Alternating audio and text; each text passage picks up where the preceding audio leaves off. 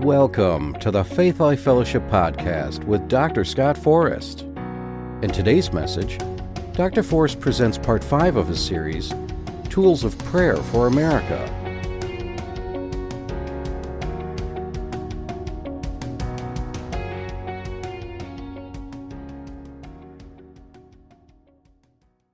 Praise the Lord. Tools of Prayer for America. We are continuing our series this morning, and this morning we're going to talk about the blood of Jesus. Amen. For those of you that might have missed some of the sessions, I encourage you to go to gofaithlife.com, pick up some of the sessions you might have missed, especially the first one, because in that session, I describe in detail the prophetic dream that I had July 6, 2018, while we were in New Orleans visiting our daughter, Alicia. Amen. And in that dream, the Lord asked me to do three things. Number one, issue a call to prayer for America. Number two, honor the prayers of our forefathers, especially the prayers of President Abraham Lincoln. And number three, issue tools of prayer that American Christians could use to pray for our nation. Amen. I remember when I had that dream, I was on a couch, it was an afternoon nap, and I woke up after having this dream with such an urgency in my heart to pray for America. Such an urgency in my heart to pray for America. I saw a looming darkness over America in this dream, and I woke up with an urgent desire to pray. So, would you agree with me, if I had a sense of urgency 2 years ago, that I and others have a sense of urgency to pray for America in this day and this age? Concerning that urgency, the Lord said this to me: Jesus is the light of the world, but America is the conveyor of that light to the nations. As America goes, so goes the world. Therefore, pray for America. Now that was 2 years ago, and it was true 2 years ago, and it's certainly true today. Amen. America needs our prayers. Amen. Like never before. Which is why the Lord led me at this critical time to reissue the call to prayer, to reissue the tools of prayer to my congregation and anybody out there that will listen. Amen. Hear me out. I've said this over and over again, but I'm going to say it over and over again. There is a darkness that threatens to overtake us as a nation. And in order to push back that darkness, we need to pray that righteousness, truth, justice, life, and liberty prevail and reign in America. Isn't that right? And we need to pray that righteousness, truth, and justice, and life and liberty prevail at the ballot box this November. Christians, it is your sacred duty to set aside politics and vote for things like life. Vote for the life of the unborn. Amen? Amen? That's about as easy a decision anybody could make if you're a believer concerning public policy or law. Let's defend the unborn, the most vulnerable in our society. The sad fact is now abortion is the number one cause of death in America. It's a shame. It's an abomination in the eyes, in the heart of God. So that's an easy one. Vote for people who are for life. Think twice about voting for people who are not. Also need to vote to preserve our God-given freedom of speech, our God-given freedom to assemble, and to worship God the way we see fit. Amen. If you're a Christian, you should vote for biblical values and biblical principles to make their way into public policy and the laws of our land. Isn't that right? That way God's hands aren't tied and He can implement His agenda for America. If we don't pray, we greatly hinder God's ability to help America get back on the righteous path. So getting back to the dream, in the dream the Lord gave me a giant toolbox, and He asked me to issue tools that American Christians could use to pray for America. And the Holy Spirit gave me 6 tools of prayer that He wanted me to relay to the body of Christ. And they are these. 6 tools of prayer. Number 1, binding and loosing, found in Matthew 16:19. Number 2, prayer of agreement, Matthew 18:19. Number 3, the name of Jesus, Acts 16:18. Number 4, the blood of Jesus, Hebrews 10:19. Number 5, fasting and prayer, Matthew 17:21. And number 6, Spirit-led prayer, Ephesians 6:18. Amen. Hallelujah. As I've said before, you can use these tools, of course, to pray for yourselves, for your families, for your loved ones, for your fellow saints. But we're going to concentrate on using them to pray for America. So far, we've discussed the prayer of binding and loosing, the prayer of agreement, and the name of Jesus. This morning, we're going to talk about the blood of Jesus. If the blood of Jesus makes you nervous, you might want to leave already. Amen. We're going to talk about what it means to plead the blood of Jesus and how we can plead the blood of Jesus over America. So we're going to talk about the blood. The blood of Jesus is something most Christians have heard about, but most Christians don't truly understand. And to be honest, I don't think any of us has a complete understanding of the power and the mystery that is the blood of Jesus. So let's take a closer look at the blood, starting at the dawn of mankind, in the beginning. Amen.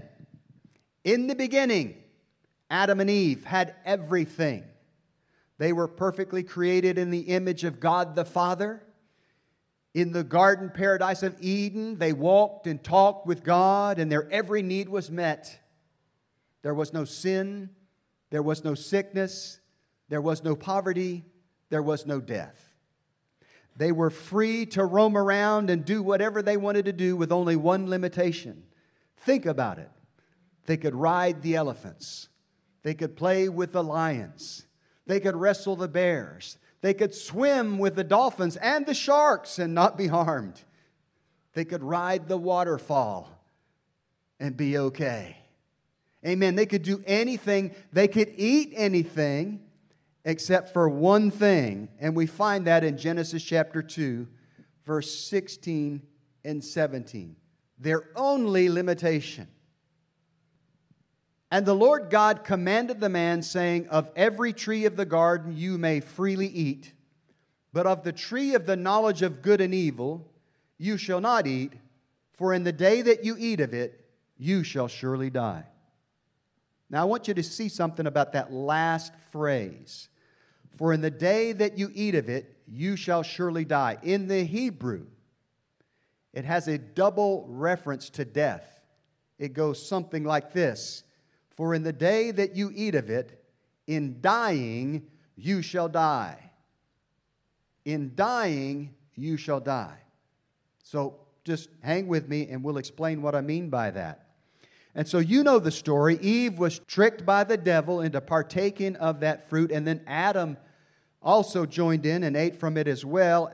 They sinned, they fell from grace, and they died spiritually the moment they partook of that fruit. In dying, you shall die. So the first thing that happened to Adam and Eve is they died spiritually. And then the process of death began to migrate from their spirit to the other two parts of their three-part being. Mankind is spirit, soul, and body, so death and sin began to corrupt their mind, their will, their emotions, their soul, and also their body. And so over a period of time, they began to decay, and eventually they died physically about 900 years later. In dying, they died. Amen. Everybody see that? Genesis 3:7, this is always a verse that I get tickled about. It says in verse 7, "Then the eyes of both of them were opened after they ate the fruit. Then the eyes of both of them were opened, and they knew that they were naked. And they sewed fig leaves together and made themselves coverings." I don't know. I just think about that, and I wonder if Dr. Phil was there, if he would say, "How's that working for you?" I just can't imagine fig leaves doing the job of covering your nakedness. Evidently, I'm going to try and not go there. There's a lot of jokes I could go there. Evidently, God agreed with me, because in Genesis 3:21, it says, "Also for Adam and his wife, the Lord God made tunics of skin and clothed them." He made them some proper clothes, amen? The fig leaves were not cutting it. But there's more going on here. You could read this verse in passing and you could miss this. If they had animal skins, does it not logically follow that those animal skins had to be skinned off of live animals? So live animals had to shed their blood so they could have coverings to cover their nakedness. Amen? So here we see that the Lord God introduced for the first time the concept of shedding of innocent blood to cover or to atone for the sin of mankind. Listen, even though the animals were cursed because of Adam's sin, it wasn't their fault. They didn't do anything wrong. So innocent blood had to be shed in order to make coverings available for Adam and Eve. And those coverings, quote unquote, covered their sin. It was a type of the atonement. The atonement is a word that means covering. And I'm certain that this principle was shown to them because they taught it to their children. Listen, Abel offered up a blood sacrifice that was accepted by God, but Cain offered up a fruit and grain sacrifice that was not accepted by God. And you can tell by the words that God spoke to Cain afterwards that he had to have known the right thing to do. Genesis 4:6-7. "So the Lord said to Cain, 'Why are you angry? And why has your countenance fallen? If you do well, will you not be accepted?'" Now, this is my paraphrase. I believe this was what the Lord was getting across to Cain. I know Abel's a shepherd and you're a farmer, but an innocent blood sacrifice is required to atone for your sins. You could have taken some of your grain and traded it for a lamb and brought me a blood sacrifice.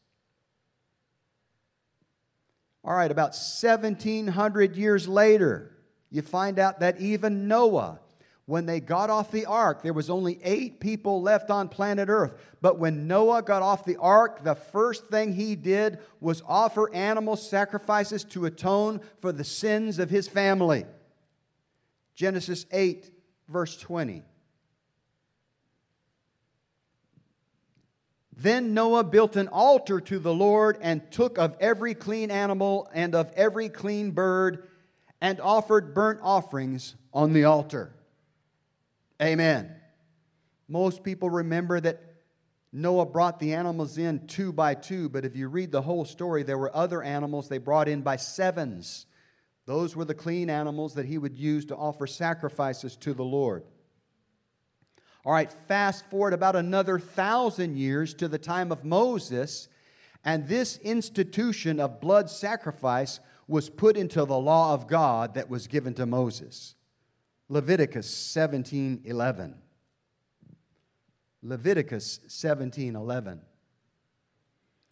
"For the life of the flesh is in the blood, and I have given it to you upon the altar to make atonement for your souls. For it is the blood that makes atonement for the soul." Amen. This is God speaking the law to Moses. Amen. Listen to me. When God breathed the breath of life into Adam, The life of God was carried throughout His body by the perfect blood that flowed through His perfect veins in His perfect body. But when Adam sinned, his blood was poisoned, it was tainted, and what once carried the life of God through His veins now carried sin and death. Does everybody see that? And that sin and death was passed through the bloodline of Adam to every human being that has ever lived since that day. So since the blood of all mankind had been tainted by sin, and there was no man on earth who was truly innocent, truly free from sin, there was no man who could qualify to be the perfect sacrifice for the sins of all mankind.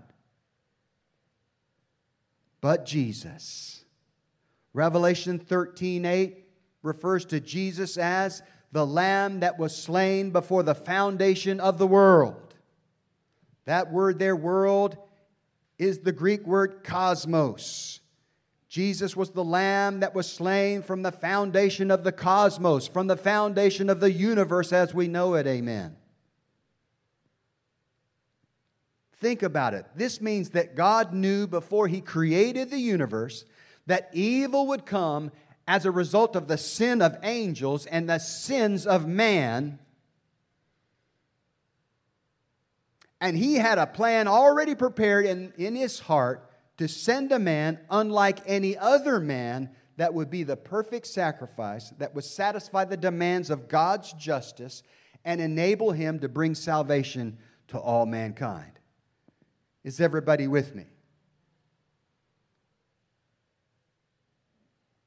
And it was decided that the Word of God, who existed in eternity with God as a part of the Trinity, God the Father, God the Word, God the Holy Spirit, it was decided that the Word of God would take on flesh, become a man, and be the perfect sacrifice required for the salvation of all mankind.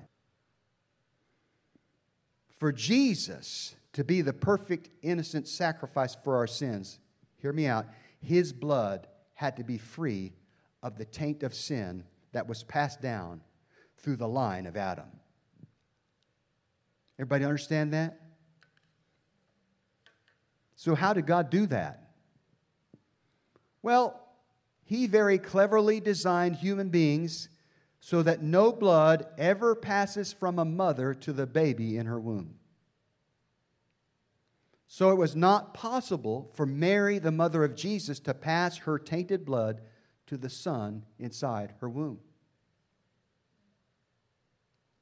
Because once the egg is fertilized, it becomes a human embryo, which develops its own heart and its own blood supply, separate and distinct from the mother. But the other side of the equation is this: the egg that became an embryo and eventually became Jesus could not have been fertilized by a man, because a human father would have passed his blood type and the taint of sin through his genes to that embryo. That's why God had to be Jesus' father and not a man. And this was explained to Mary by the angel Gabriel when he appeared to Mary and said, "You're going to have a child." Luke chapter 1, verse 34 and 35.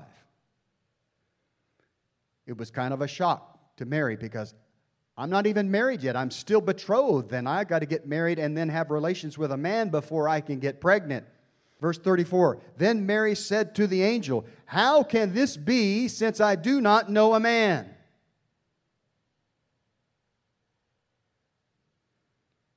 And the angel answered and said to her, "The Holy Spirit will come upon you, and the power of the highest will overshadow you. Therefore also that Holy One who is to be born will be called the Son of God."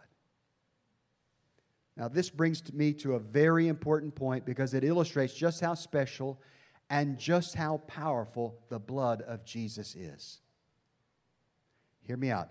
If the life is in the blood, that's God that said that. If the life is in the blood and Jesus' blood came from God, then it was no ordinary blood. The very life of God was in the blood that was flowing through the veins of Jesus. When Jesus poured out his blood on that whipping post and on that cross, he poured out his entire life. The life of God was poured out for all mankind. When Jesus was raised from the dead, he gathered up all his blood. I don't know how he did that, but he did. He went into the heavenly holy of holies, and he poured his blood out on the heavenly mercy seat. Amen. And he settled the sin question once and for all. Hebrews 9:22. And according to the law, almost all things are purified with blood. And without shedding of blood, there is no remission. That word there, remission, is an awesome word. It can mean freedom, liberty, deliverance, pardon, or forgiveness. So let me read it again with that in mind. Without shedding of blood, there is no freedom, there is no liberty, there is no deliverance, there is no pardon, there is no forgiveness. So here in the book of Hebrews, we see that the type represented by animal sacrifices and the shedding of innocent blood dated all the way back to Adam. And it is fulfilled now in Jesus, who offered his own blood once for all unto God as the perfect sacrifice for our sins. It's a done deal. Jesus' blood paid it all. Nothing was left undone. Hebrews 9:12, reading in the King James Version. Actually going to read it in the King James and two other versions to make the point here. Hebrews 9:12, King James Version, neither by the blood of goats and calves, but by his own blood he entered in once into the holy place, having obtained eternal redemption for us. Sounds pretty final to me. Let's read it in the Common English Bible. He entered the Holy of Holies once for all by his own blood, not by the blood of goats or calves, securing our deliverance for all time. New Living Translation. With his own blood, not the blood of goats and calves, he entered the most holy place once for all time and secured our redemption forever. What does that mean, Brother Scott? This is what it means. That means if you've accepted Jesus Christ as your Lord and Savior, then your sins, past, present, and future, have been washed clean by the precious blood of Jesus. Now, there are Christians that do not believe that. There are Christians that believe that all of your sins up until the time that you got born again have been washed. But after that, if you mess up, if you sin, you have to repent and get it clean before God and get that sin under the blood. And if you don't, some people believe you'll head to hell. If you had an argument with your wife, for example, which has happened to me a couple of times, and you didn't repent and you didn't offer it up and you didn't ask God for forgiveness and something was to happen to you before you did, there are people who believe you'll go straight to hell. Because they say, and I've read it on websites, the blood of Jesus does not forgive future sin. I've read that on websites. Let me tell you why that's wrong. I'm very passionate about this. 2,000 years ago, Jesus shed his blood for all mankind. You and I weren't even born yet. We had not committed a single sin. If the blood of Jesus shed 2,000 years ago cannot forgive future sin, then we're all lost. Only the people of that day could have their sins washed. It's a ridiculous notion. Now, it doesn't give you a license to sin just because you have been given eternal redemption by the blood of Jesus. It doesn't mean you don't need to repent when you sin. You do need to repent and ask the Holy Spirit to help you not do it again. We want to live a righteous and holy life. We want to live on the outside what's on the inside of us, right? If you've been born again, the Bible says you've been made righteous and holy on the inside. We want that to show up on the outside. I got an example of a person that grew up in that condemnation mode where, man, if you sin after you get born again, you better get it right with God. If something happens to you, you're going to go to hell. When Trish and I were youth pastors back in the mid-90s, we had our youth band drummer. His name was Sean. Precious young man. But he grew up in Pentecostal holiness background. And he would come to me every week for his sin of the week. And he would tell me, Brother Scott, I smoked a cigarette, and so now I'm headed to hell. There's nothing can be done for me. And I had to work with him and help him realize that he had been washed clean by the blood of Jesus. All he needed to do was repent and say, Lord, I'm sorry. Help me not do that again. It did not mean he lost his salvation.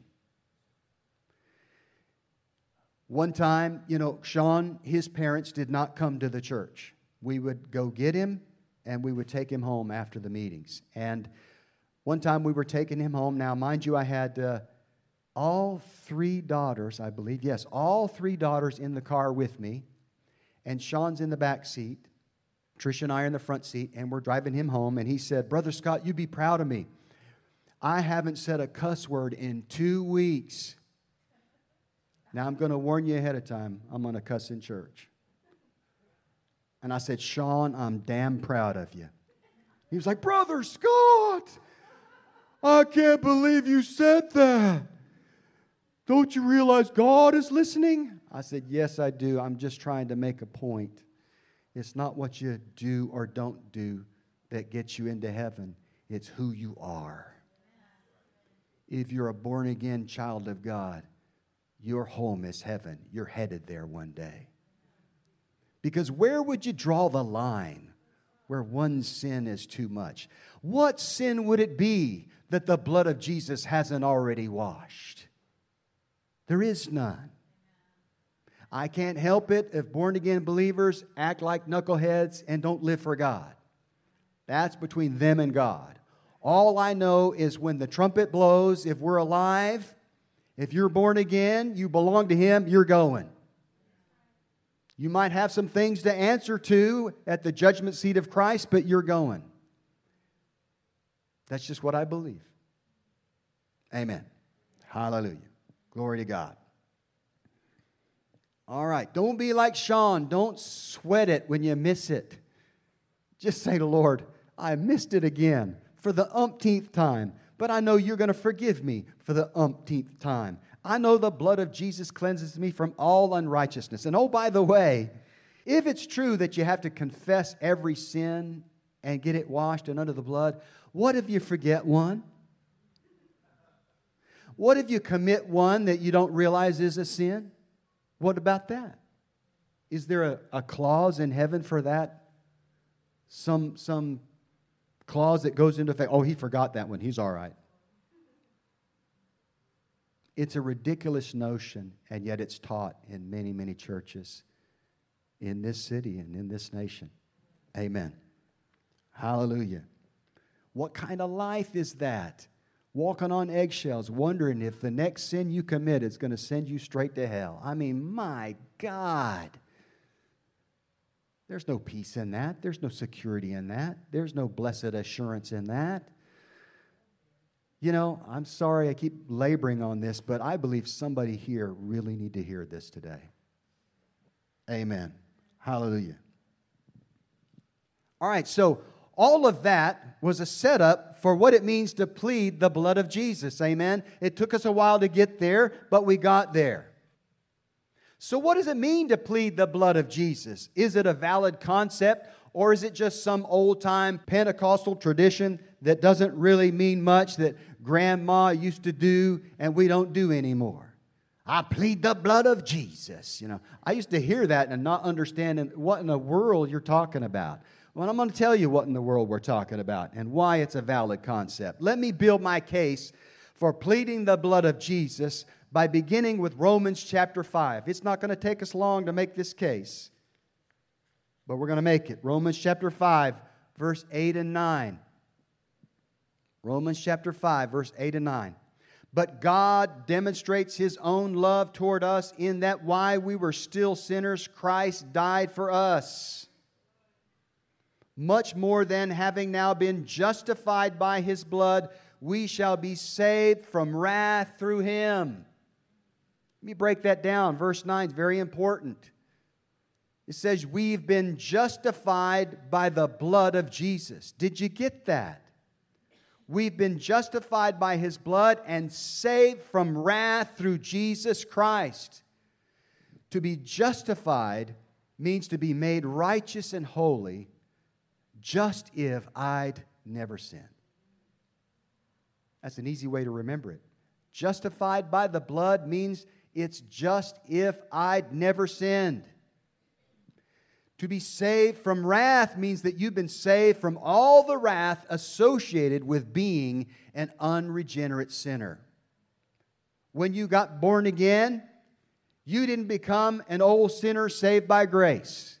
No, you went from being a sinner by nature to being a saint by nature. Amen. Make up your mind. Who are you? Are you sinner or saint? If you're born again, you're a saint of God. On the inside, you're righteous and holy as God.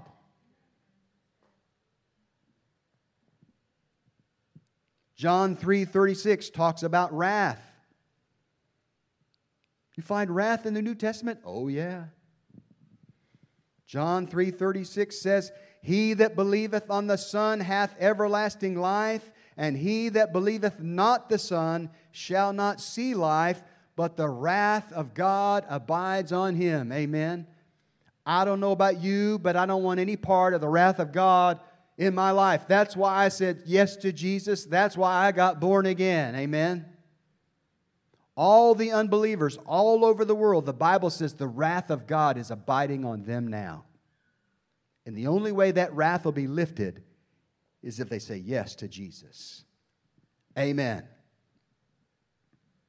One more thing, the word translated as saved there in verse 9 there in Romans chapter 5, that word is the Greek word sozo, and it means to deliver, to protect, to heal, to preserve, to save, to make whole.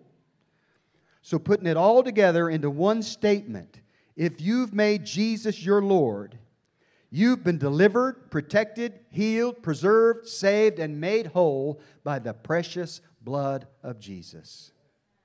Amen. So the word plead means to contend for, to strive for, and it's actually most commonly used in legal settings. When you go to court and you're the defendant, the judge says, you've heard the charges against you. How do you plead? Guilty or not guilty? So to plead is to make your case to the judge. If you're not guilty, you plead not guilty. Amen. In our case, in the court of heaven, the verdict has already been rendered. We have been found innocent, not guilty, because of the blood of Jesus. We don't have to make our case to the judge. The judge is our Father, and it's already been settled with Him. Amen. But listen, Satan and his cohorts act as outlaws. Even though they've been defeated, they will challenge you from time to time concerning what belongs to you as born-again, blood-washed children of God. Amen? And one of the ways we can enforce their defeat is by pleading the blood of Jesus. When the enemy comes against you with accusations, threatens you with physical harm, in effect, we say to the enemy, the verdict has been rendered. I have been and I remain delivered, protected, healed, preserved, saved, and made whole by the precious blood of Jesus. Amen. Exhibit A with my defense attorney. His blood was shed for me, and that blood speaks and says, not guilty.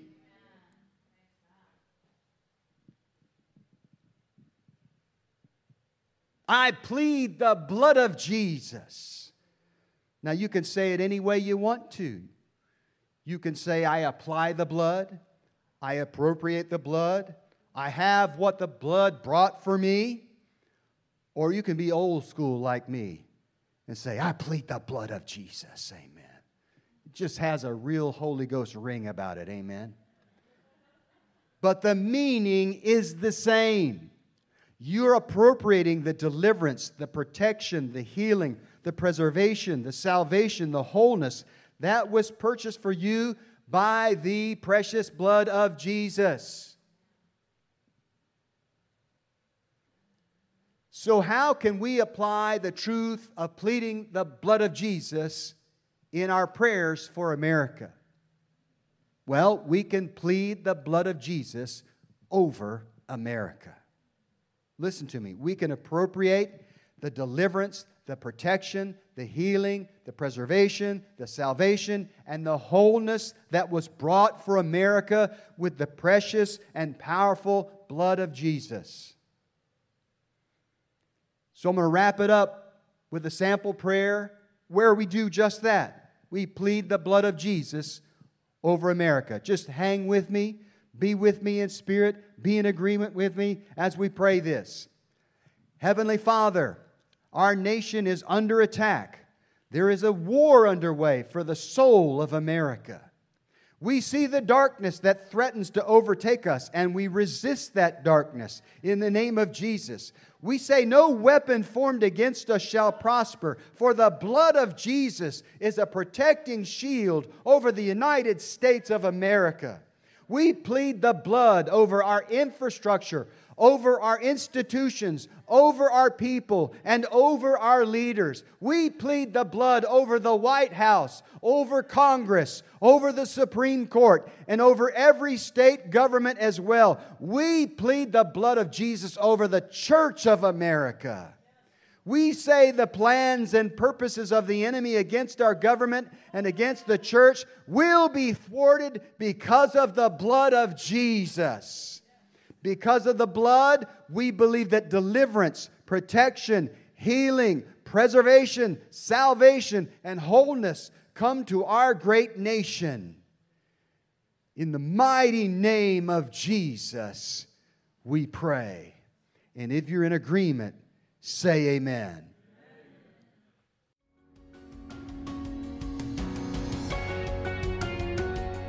We hope you enjoyed Part 5 of Dr. Forrest's series, Tools of Prayer for America.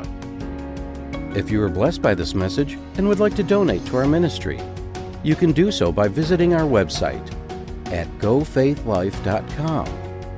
If you are in the Wilmington area and are looking for a place to worship, come join us on Sunday at 9:45 a.m. for coffee and fellowship and 10:30 for worship and service. If you would like to learn more about us and hear more of Dr. Forrest's teachings, visit our website at gofaithlife.com.